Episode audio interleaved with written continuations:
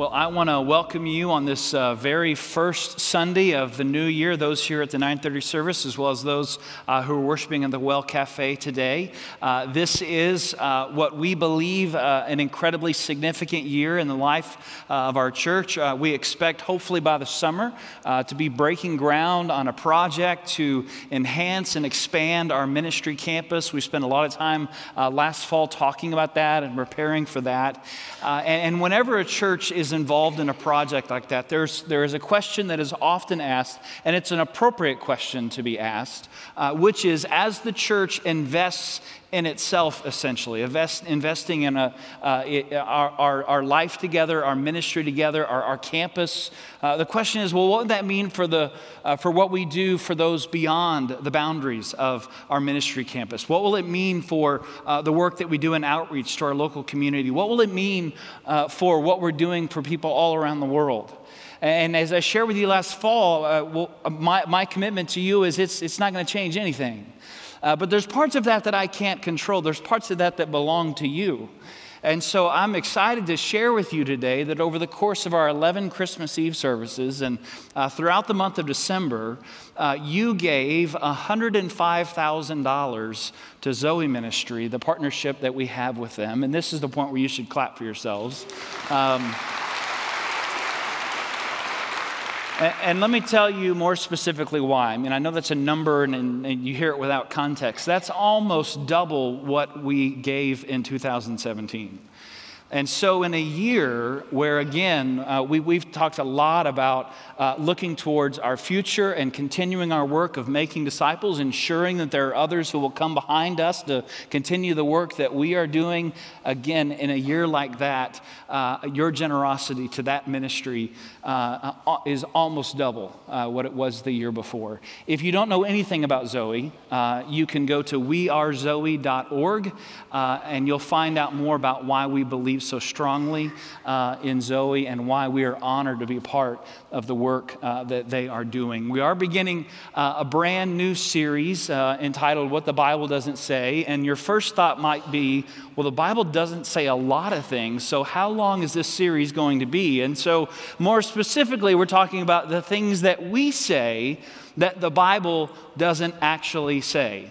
Uh, things that are not necessarily grounded in how we understand what it means to be a disciple of Jesus. They are often found in these phrases and cliches that we share with one another. We're not quite sure where they come from, but we think uh, they're somewhere in there. Uh, and, and what often happens is these ideas unintentionally take us in the wrong direction. Or we go through an experience in our life where uh, we find ourselves really confused by this simple phrase and, and what it means uh, as we learn more about following Jesus. Or perhaps we go through a really difficult time in our life, and someone, out of their desire to help, shares something with us that actually only ends up adding to our pain. And so we're going to look at those over the course uh, of these next four weeks. And, and what we're going to start with today, uh, here's how I would describe it for you, kind of the overall uh, idea behind uh, something that we say or we find ourselves believing that the Bible doesn't actually say. Um, before I do that, I forgot one thing. I, I want to answer a question that is really kind of at the heart of this series. And I want to just kind of own my bias that I bring to this entire conversation. Uh, and it's an answer to this question: what is the Bible?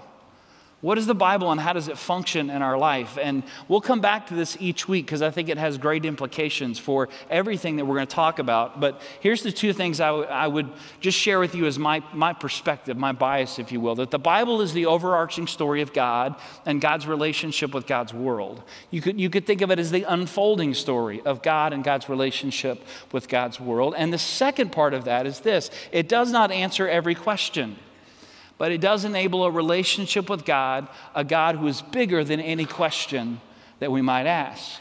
Oftentimes people, uh, people will come to me with a question uh, thinking that there is some secret answer book that I have that nobody else has. But but the Bible isn't designed to, to uh, it isn't written to answer every one of our questions, but rather to enable a relationship with God, the God who is bigger than any question uh, that we might ask. And again, we'll look at this each and every week because I think it has implications, and we'll talk more about those as we move through this series. So here's here's how we would describe the thinking uh, that, again, we might describe as a half-truth uh, that we're looking at today. It's that God wants everybody to essentially just be a good person. And what God really wants is you to be nice. Just be nice to one another. And that the central goal God would have for your life is that you would be happy and that you would feel good about yourself. That the central goal God would have for your life is that you would be happy and you would feel good about yourself. And that phrase, half-truth, is really important because I want to give you an example of how this false thinking seeps into our way of thinking about what it means to be a disciple of Jesus. So let me give you a portion of a scripture. It's actually one of my favorite scriptures, but it's not even the whole scripture. It's the second half of it. This is John ten ten b, okay, which means the second half of it. Uh, this is Jesus, and Jesus says, "I have come that they may have life and have it to the full." Uh, if you have a New King James Version or an English Standard Version, that uh, that last little phrase is translated uh, as "a life more abundantly." Or in the Common English Bible, it's translated "so that they could live life to its fullest." And so you hear just this one little piece of one scripture, "I've come that they may have life and have, have it to the full," and perhaps it sounds like what we just talked about, that, that God, God's goal for your life would be, would be happy and that you would feel good about yourself. Uh, this last fall, I, I had the chance uh, with a, a friend of mine to, to lead a, a Journeys of Paul cruise, uh, visiting the places where uh, the Apostle Paul, Apostle Paul brought the good news uh, in the first century. And uh, my wife got to go with me. It's the first time we'd ever done a cruise.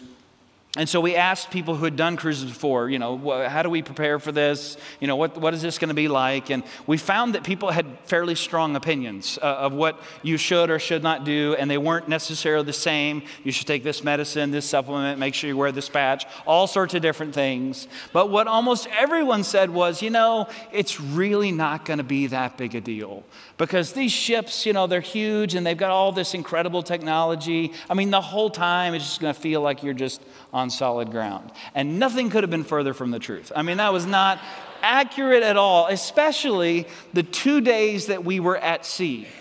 And the two days that we were at sea also happened to be the two days that myself and my friend were supposed to lecture about the life of Paul to all of those who were part uh, of this particular journey. And so the very first day at sea, I mean, we are tossing and turning. We are all over the place. You know, you're kind of just holding on. The host for the event, the person who was kind of there to take care of us, she was passing out medicine, like anti-nausea medicine, as people were coming in to the lecture. And I thought to myself, that's a first. And that's never happened before. Like at the doors, people are passing out medicine so that you don't throw up in the middle of the sermon. That's And, and and I thought, well, you know, when I talk, I usually stand, so I decided to stand. And, you know, I did the lecture, and we had questions and answers, and at the end of it, I thought, that was a really bad idea to stand. I mean, I was I was really, uh, I, my bearings were, were way off. And so the second time, the second day at sea, which was just like the first day, I mean, we're all over the place, I thought, well, I'm going to sit in a bar stool. Certainly this will be better. So I went and got a bar stool and was sitting down in it. What I realized over the course of that hour is the whole hour, the, the, the chair was trying to kick me out of the chair. I mean, I'm just sliding around and kind of holding on. It was worse. But that very first day, uh, very first lecture, we're walking out of this area, and they had these pool tables. And, and the, the, they were built on this like gyroscope technology where they would move in relationship to the movement of the ship so that the table always stayed totally flat and level. It was fascinating just to watch it. And I began thinking to myself, I wonder how long I could get away with jumping up there to take a nap. Like, I want to be right on top of that pool table because this is flat. And, and then I thought, why don't they just build the ship like the pool table? I mean, that seems like it would work in my just kind of naive brain. But I mention that because that's really what most of us would say we want for our life. We want our life to be a nice, smooth, comfortable ride. We, we want our, our life to be pleasant. Uh, we want our life to, to be without worry. Uh, with, we, we run from potential suffering in our life. We, we resist any experience uh, that will cause us any sort of pain. We really have the expectation that life is kind of going to go the way we want it to. And it's always going to work out in our own best interest. And then something happens, and life throws us a curveball, and it doesn't end up heading in that direction, and we're surprised. And, and we may even find ourselves thinking, I, what's the deal? I thought God wanted me to be happy. I mean, I read that somewhere. It's somewhere in there. I saw it on a T-shirt, you know, something about life full, happy, something. What is going on? I thought this is what God wanted for my life. God wants me to be happy. Uh, the uh, early twentieth century theologian in his book, The Kingdom of God in America, Richard Niebuhr, writes this, uh, describing this false way of thinking. Uh, he, he describes it as a belief uh, in, in a God without wrath, who brought men without sin into a kingdom without judgment through a Christ without a cross. In other words, if, if your whole understanding of the Christian faith is based on half of a verse in one of the Gospels, it's possible that you're missing the rest of the story. And so let me share with you just a few other passages that give us a fuller picture of what God's goal for our life might in fact be. So in Luke chapter nine, uh, Jesus shares a prediction of what will happen at the end of his life with his disciples. And keep in mind that these disciples have said yes to following Jesus because they believe he's the Messiah. And with the Messiah, this whole identity, came this expectation that he was somehow going to set the world right again, that he was going to restore the great kingdom of Israel. And in response, this is what Jesus says. This is how he describes his expectation. He says to them, the Son of Man must suffer many things and be rejected by the elders, the chief priests, and the teachers of the law, and he must be killed and on the third day be raised to life. Now just, just note this too, by the way. The Son of Man is a phrase used in the Old Testament. It's from the book of Daniel. It's another way of referring to the Messiah. In other words, Jesus isn't saying to them, you know, I know you're, you kind of think I'm this superhero guy who's going to make everything all better, but I'm actually not, and things are going to head downhill pretty quickly. that, that's not in, at all what Jesus is doing. In fact, he is identifying himself as the one who is the Messiah, but he is also saying that central to that identity, again, must, we see that two times, That, that the idea of suffering is central to what his identity is all about.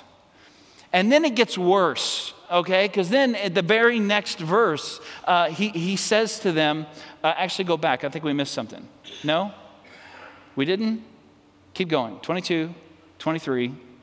Yeah, here we go. He said to them all, whoever wants to be my disciple must deny themselves, take up their cross daily, and follow me. For whoever wants to save their life will lose it, but whoever loses their life for me will save it. So not only, not only must the Son of Man suffer, which was way outside their expectation, but Jesus then says, and guess what? You, you will too. Because that's what it means to be my disciple. And then he asks this challenging question. What good is it for someone to gain the whole world and yet lose or forfeit their very self? Uh, or you could look at Matthew's gospel. Matthew five, uh, chapter five, six, and seven. We often refer to that as the Sermon on the Mount. It's one of the most extensive teachings of Jesus in any of the gospels. If you're brand new to the Christian faith, or if you know someone who's just trying to figure out what is Jesus all about, tell them to read Matthew five, six, and seven. It's a really good overview uh, of what the teachings of Jesus are all about. But near the end of that, Uh, in, in chapter seven, verse thirteen and fourteen, this is what Jesus says about this life he is inviting people to enter into. He, he says, to do this, you must enter through the narrow gate. For wide is the gate and broad is the road that leads to destruction, and many enter through it. But small is the gate and narrow the road that leads to life, and only a few find it. Or just set those aside for a moment, and, and let's just think about the implications of some of the things that we say we believe. We believe that disciples of Jesus are those who follow Jesus. So think about the last time that you found yourself following someone to get to an intended destination. It was somewhere that they knew how to get there, and because you were following them, you didn't have to worry about directions. You just had to keep them in your in front of you. You, you had to make sure you didn't lose sight of them. As long as you followed them, you were going to end up where you wanted to go because they were leading you and you were following them. And that's essentially what we see the disciples doing all throughout the Gospels. They're just following Jesus. Wherever he goes, they go. As, as he goes all around the Sea of Galilee to the, to the many communities there, to, teaching about the, the, the kingdom of God, uh, uh, the disciples are simply following along. Uh, when, he, when he travels north uh, up to Caesarea Philippi and, and he asks them that question, who do you say that I am? The disciples followed him all the way up there. And then when he came south to Jerusalem, what are the disciples doing? They're just they're just following Jesus. They're just going wherever Jesus is going to go. When he uh, when he enters into the city, when he comes down the Mount of Olives and people are shouting, Hosanna, blessed is the one who comes in the name of the Lord. What are the disciples doing? They're following Jesus. As he goes into the temple every day, uh, in the last week of his life, challenging the religious leaders, what are the disciples doing? They're just following Jesus. They follow him into that room where he shares the Passover meal, which he knows, but they yet don't know yet, will be the final meal they share with him. And they hear him talk about bread and juice and broken body and shed blood. They don't quite know what that means, even though he said several times before, predicting what was going to happen in the end. They follow him all the way to the garden, all the way to the to the to the point at which they begin to see this prediction coming true. Jesus is arrested and he's taken away, and that's when the disciples scatter. And yet that's where Jesus told him that he was leading them all along, that he was leading them to the place that is the cross. And, and you may think to yourself, but John ten ten, that sounded really good. I like that abundant life thing. That, let's go back to that. Isn't that also there? Well, it is, but let's look at the context. What Jesus is talking about in John chapter ten, if you read from one to ten, he's talking about being the good shepherd, how he sees himself as the good shepherd. And he's talking about the care and the compassion of the good shepherd. And he's contrasting that with the one who is not the shepherd of the sheep, the one who does not have their well-being in mind, the one who is actually their adversary. And so the full verse, John ten ten, says, the thief comes to steal and to kill and destroy, but I have come that they may have life and have life to the full. And so as you think about this maybe more wider picture of what Jesus taught, I, I want you to hear a couple of convictions that we find not only in the teachings of Jesus, but in the writings of the New Testament. And what I want to invite you to think about is, is just whether this resonates with your own experience, uh, whether you uh, have experienced this in your life and, and you can somehow connect with some of these basic fundamental ideas that we find Uh, in, in the New Testament writings that are really at the core of the Christian faith. The first is the challenge to claim this idea that I am a poor judge of what leads to happiness, that you are a poor judge of what leads to happiness. Let me just give you a few examples of that. So you go to the car dealership with no intention of buying a car, but then you look at it, and the salesman says, would you like to take a test drive? And you get in the car and you smell that new car smell that just overwhelms you, and you just find yourself in the back of your head thinking, I gotta have this car, I gotta have this car, I don't know what I'm gonna do, because I'm not supposed to buy a car. But and then it has everything that you want, all the bells and whistles, all the technology, but most importantly, it's got that, oh, this is just the most beautiful smell in the world. And so you find yourself buying the car, but if you've done that, you've probably realized that eventually the smell wears off. And depending on what you do in your car or how many kids you have, a whole new smell gets in the car, right? And it doesn't matter how many air fresheners you put in that car, the new car smell is not coming back, because the new car doesn't stay a new car. And maybe you've come to the realization after buying the new car that it really does what your old car did. It gets you from point A to point B. You thought this thing was going to create such joy and happiness in your life, and well, maybe maybe it didn't. Or, or maybe maybe you might think about it uh, in, a, in a different way. Maybe you have been in a moment in your life where you found yourself so stressed and, and just at your wits' end, and you thought, I need a vacation. I have got to get away from all this junk in my life. I've got, it's just, it's overwhelming me. I have to get away. I need to escape. I have to have a vacation. I can't afford it, but I absolutely need it. So I'm just going to put it on the credit card because I have got to get away. And you went away and you had the time of your life until you came back home. And you re-entered the life that it, you felt like you had to escape before. The only difference being now you had to figure out how to pay for all the fun that you just had. Or maybe you just experienced this with one of your kids at Christmas, who, who that everything was about convincing you that they had to have this, whatever it was for Christmas. I mean, life depended on it. Their entire future depended on it. Everyone else in their class at school was going to get this thing, and there is no way in the world they could return to school if they were the one kid who didn't get what everyone else was going to get. It would literally mean the end of their life. I mean, I have to have it. And school isn't even back yet, and it's already sitting in the corner of the room. We're actually really poor at this. Uh, we're, we're bad at, at judging what, what will actually lead to our happiness. And, and here's the second conviction, that there is a massive gap between happiness and significance. You think about that word significance, you might also think about purpose and meaning. The idea that you would live a life that is consequential. That at the end of your days, you could say, what, I invested my life in, it really mattered.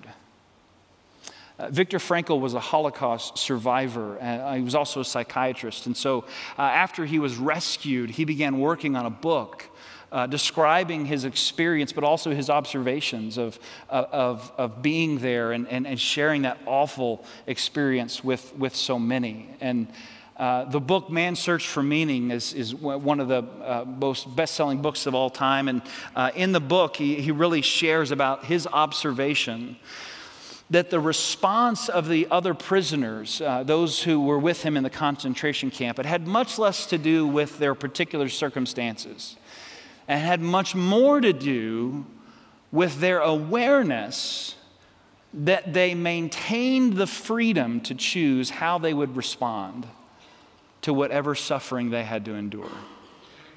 In the book, he writes that, that, uh, that we are driven towards a life that is meaningful, and it is the meaning that we have in our lives that enables us to bear life's unavoidable experiences of suffering and pain. And near the end of his life, he died in nineteen ninety-seven, but near the end of his life, he said this, even more people today have the means to live, but no meaning to live for. It's, it's, a, it's an incredible irony about life and, and about this, this, this pull that we have towards comfort and, and ease. The irony is uh, that the suffering that we hope to avoid is often the road that leads to a significant life.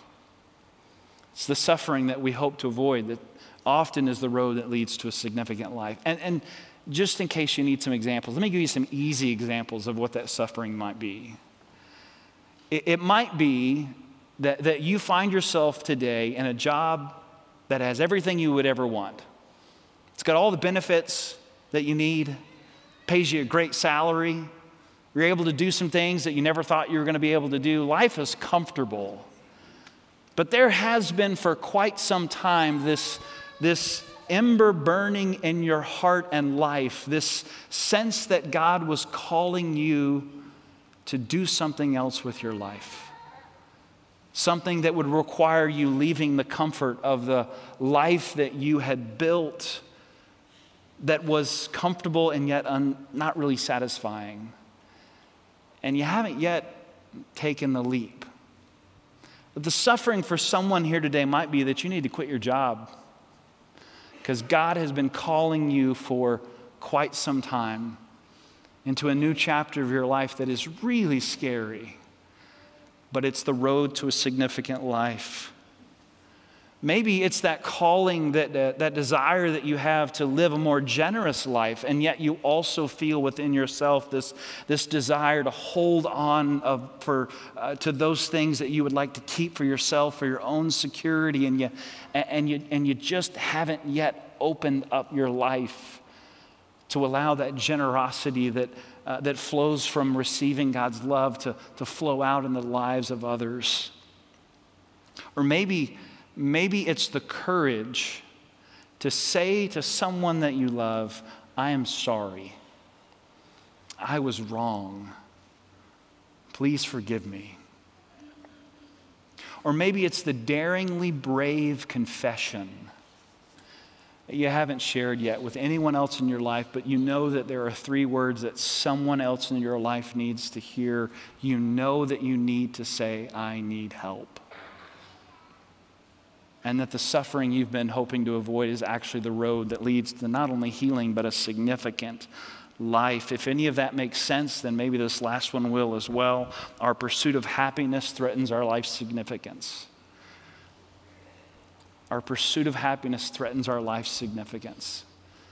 It, it has the ability to undermine what, what will really matter about your life when you come to the end of your days. Um, I don't know where this quote comes from, but returning to the nautical theme for just a moment, I think it's uh, one that speaks well to what Jesus means when he talks about losing your life in order to save your life.